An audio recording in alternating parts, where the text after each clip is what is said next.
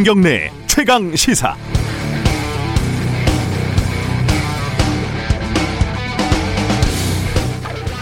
지난 6월 12일인데요. 어, 정의연 관련된 기사가 한참 많이 나왔을 때인데 중앙일보가 당시에 정의연은 운동권의 물주다라는 어마무시한 탐사 보도를 어, 보도한 적이 있습니다. 간단하게 말하면은 좌파 시민단체들이 재벌들이나 한다는 이른바 일감 몰아주기를 통해서 얼마나 끼리끼리 해먹고 있냐 이걸 파헤치는 기사였습니다. 이 기사를 보면은 전태일 재단에서 영화를 만든다고 영화 제작사 명필름 같은 데다 비용을 지불한 걸 진보 진영 내 자본 재유입 굉장히 좀 무시무시한 말이죠. 이런 사례로 들었는데 더 이상의 자세한 설명은 할 필요도 없을 것 같습니다. 이 탁 치면 억하고 죽는다라는 식의 다소 80년대 치안본부에서 발표했던 수준의 고품격 탐사 보도를 보고 저는 다음날 어, 저희 최강시사 오프닝에서 중앙일보 탐사 보도의 찬란한 금자탑이다. 뭐 이렇게 좀 놀려댔습니다. 이게 진지하게 비판할 가치도 없는 기사였으니까요.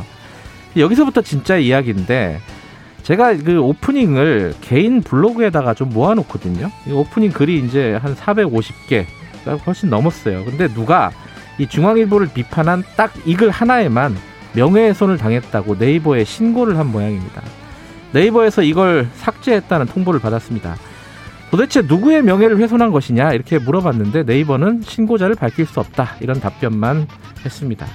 그래서 이게 KBS 라디오 김경래 최강 시사에 방송이 된 내용이고 여기에 대해서 언론 중재나 소송이 들어온 사실이 없고 얼마나 많은 언론사들이 이 기사에 대해서 비판을 했는지 시민단체들이 이 기사에 대해서 성명을 내고 소송을 낸 이유가 무엇인지 이 기사가 얼마나 우스꽝스러운지 제 오프닝을 삭제하는 것이 표현의 자유를 얼마나 해치는 것인지 이렇게 일일이 설명글을 달아서 네이버에 보냈습니다. 결국 블로그 글이 한 달 만에 다시 살아났는데 중앙일보 기사를 비판하는 오프닝에 명예를 훼손당했다고 주장하는 쪽이 어디인지 그걸 지금도 모르겠어요. 정의연은 아닐 거고요. 설마 명색이 언론사인 중앙일보나 중앙일보 기자는 아니겠죠. 언론사가 기자가 설마 그렇게 익명으로 일을 진행을 했을까요? 설마가 사람 잡을까요? 에이, 설마요. 12월 4일 금요일 김경래 최강 시사 시작합니다.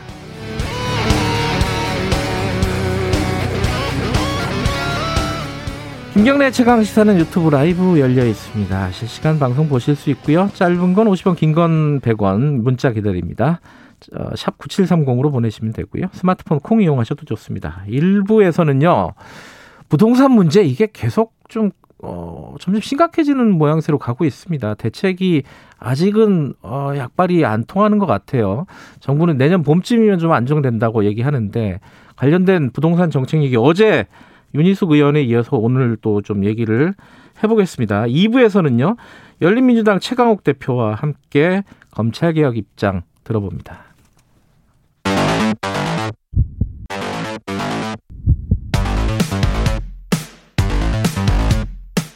오늘 아침 가장 뜨거운 뉴스. 뉴스 언박싱. 네, 뉴스 언박싱 민동기 기자 나와 있습니다. 안녕하세요. 안녕하십니까. 아, 하나가 빠졌네요. 오늘 주현미 씨가 나옵니다. 아, 이 중요한 사실을 제가 빼먹었습니다. 어. 3부에서 주현미 씨가 나옵니다. 아, 진짜 어마어마한 팬이었는데 저도. 네. 저희 어머님도 팬이었고. 네. 예, 기다려 주시기 바라겠습니다. 뉴스 언박싱은 빨리빨리 하죠, 뭐. 네, 빨리빨리 하죠.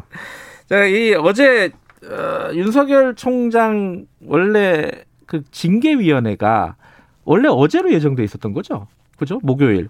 그죠? 아닌가? 오늘로 예정. 아, 오늘이었나요? 아, 이게 10일로 연기가 됐다고요? 어, 어제 이제 법무부가 4일 징계위원회를 10일로 연기하겠다라고. 아, 원래 오늘 예정이었군요. 예, 네. 밝혔는데, 음. 1시간 30분 전에요. 네. 문재인 대통령이 한마디 했습니다. 그 징계위의 절차적 정당성과 공정성이 매우 중요하다. 이렇게 얘기를 하니까 예. 1시간 30분 뒤에 법무부가 그럼 징계위원회를 10일로 연기하겠다라고 이제 밝혔는데요. 예.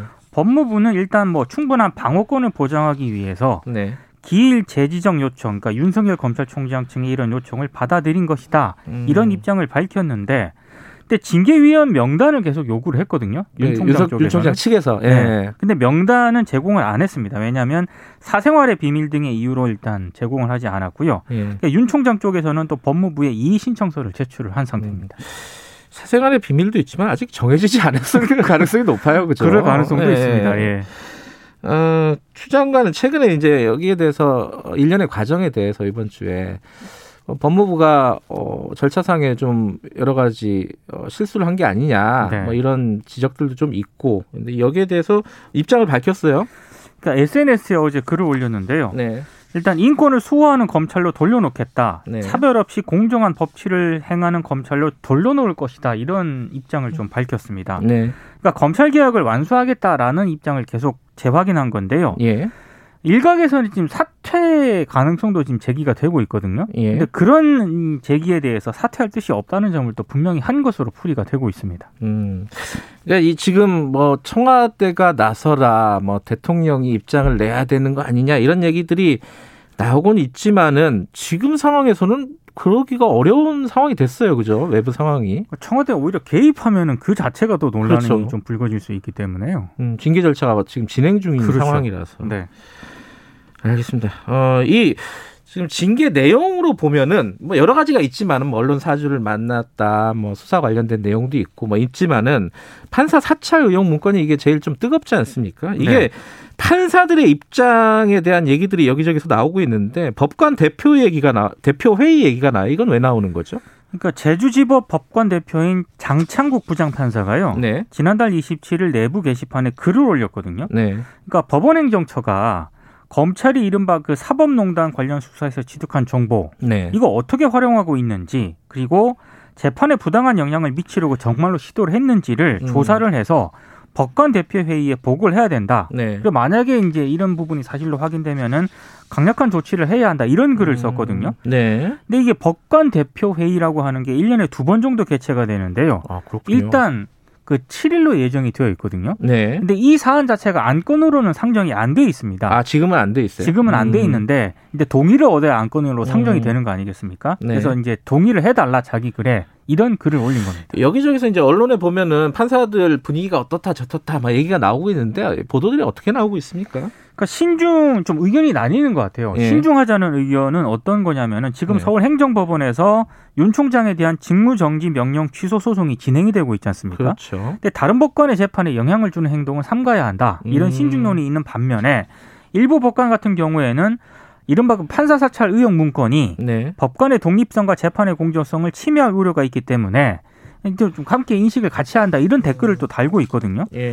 그러니까 지금 의견이 조금 나뉘는 그런 양상이에요. 양쪽 다 이해가 되는 상황이라서 이게 어떻게 진행이 될지는 좀 봐야겠네요. 네. 그리고 어젯밤에 뜻밖의 사건이 벌어졌습니다. 어, 이낙연 더불어민주당 대표 측근 인사가 숨진 채 발견됐다.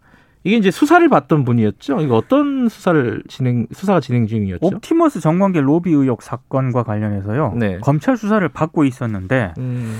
아, 원래는 그 이모 민주당 대표실 부실장이거든요. 예. 근데 어제 오후 9시 15분쯤에 서울중앙지법 근처에서 숨진 채 발견이 됐습니다.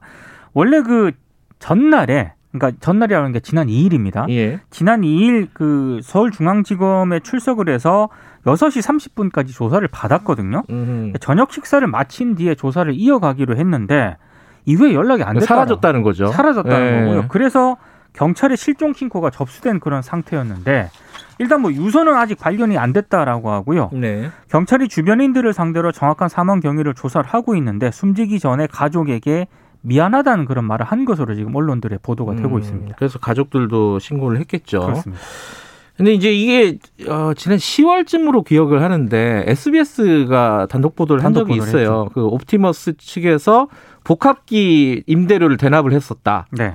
그 액수는 얼마 안 돼요, 사실 그죠? 76만 원이거든요. 음. 근데 그 뒤에 그런 뭐 집 사무 집기도 제공한 거 아니냐라는 의혹이 있는데 그거는 사실관계가 사실관계가 아직 안 드러, 나온 거죠? 드러나지 않은 상황입니다. 여기에 대해서 이 사람이 그 숨진 이 씨가 수사를 받고 있었다는 거죠, 지금? 그렇죠. 음. 그러니까 서, 서울시 선관위에서 네. 그 이번에 숨진 이모 씨하고 옵티머스 관련 업체 관계자 두 명을 정치자금법 위반 혐의로 서울중앙지검에 고발을 했고요. 예. 그래서 이제 검찰이 수사를 하고 있었는데 네. 아, 갑작스럽게 지금 이런 사건이 지금 음. 발생을 한 겁니다. 어, 하나만 더 알아볼까요? 그 12월 9일 그 다음 주네요. 다음 주가 어, 박근혜 전 대통령 탄핵 가결일이라면서요. 네. 그때를 맞춰서 김종인 비대위원장이 대국민 사과하는 방안 이거 어떻게 되고 있습니까? 그 이명박 박근혜 두 전직 대통령 구속 사태와 관련해서 네. 김종인 위원장이 대국민 사과를 하겠다. 음. 이걸 계속 지금 추진을 하고 있는데요. 예. 문제는 국민의힘 내부에서 네. 반발이 만만치 않다는 점입니다. 그러니까 지금 당 지지율도 계속 올라가고 있는 이 시점에 아. 굳이 왜 사과를 하느냐 이런 의견, 도 있는 것 같고요. 예. 지지자들은 물론이고 당내 분열도 일으킬 수 있는 민감한 문제를 왜 김 위원장이 계속 고집하는지 모르겠다 이런 의견도 음. 있는 것으로 지금 있기 때문에 네. 실제로 사과로 이어질지는 좀 봐야 될 것 같습니다. 다음 주도 뭐 여러 가지 많은 일들이 예정이 돼 있네요. 자 뉴스 언박싱 여기까지 듣죠.